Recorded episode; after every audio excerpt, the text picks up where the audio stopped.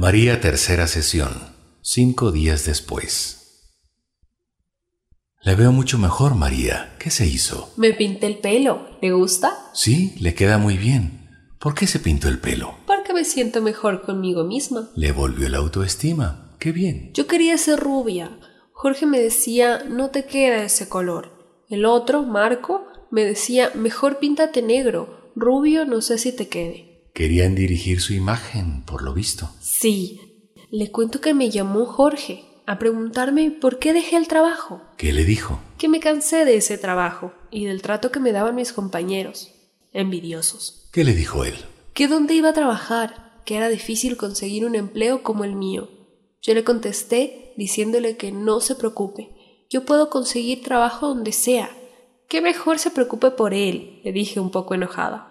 ¿Pensó lo que le dije de aportar a la sociedad? Claro, ya conversé con un amigo, que también es abogado. Le encantó la idea de ayudar a los demás. Vamos a trabajar juntos en la oficina de él. Cuando uno quiere dar un giro en la vida, las oportunidades se van presentando en todo sentido. Sí, eso es verdad. Voy a continuar preparándome para lo que viene. Me parece muy bien. ¿Me puedes sanar? Con mucho gusto. Comencemos. Cuarenta minutos después. ¿Qué tal? ¿Vio algo? No, pero me siento completa, unificada. Es porque ya se reconectó su mente, su cuerpo y su alma. Qué bueno, si me hacía falta algo así. ¿Le puedo hacer una pregunta? ¿A la persona que me mandó a brujear, ¿se le va a regresar lo que me hizo? La mayoría de las personas piensan que no se les puede regresar el daño que están haciendo, pero se equivocan sí se regresa, no necesariamente con brujería, sino en otros aspectos. Todo se regresa. Si hago el mal, se me regresa con mal. Si hago el bien, se me regresa con bien. El peligro para esas personas que hacen los daños espirituales es que se pueden acostumbrar a hacerlo. Después pueden ser instrumentos del mal. Muchos brujos piensan que ellos controlan a los espíritus que ellos invocan, pero es al contrario esos espíritus los controlan a ellos para que hagan su voluntad.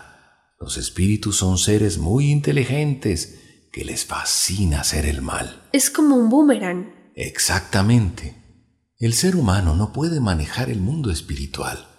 Esos seres oscuros les hacen creer a esas personas que sí lo pueden hacer. Eso es una gran mentira. El rato menos pensado, esos seres oscuros atacan a los brujos y a los hechiceros cuando ya no les sirven para sus propósitos negativos. Eso les puede pasar con cualquier persona que esté haciendo cosas espirituales. Exactamente. El ser humano no se debe involucrar con seres espirituales oscuros, porque las consecuencias son fatales. Por eso hay el dicho que dice, el mal paga mal a sus devotos. Exactamente.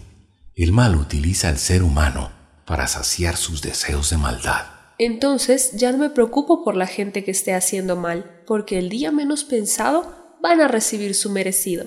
Así es. Todo se paga en este mundo dual, donde existe el bien y el mal. Es bueno saber eso, para no caer en la tentación que nos pone el mal. El mal tienta y el ser humano actúa negativamente.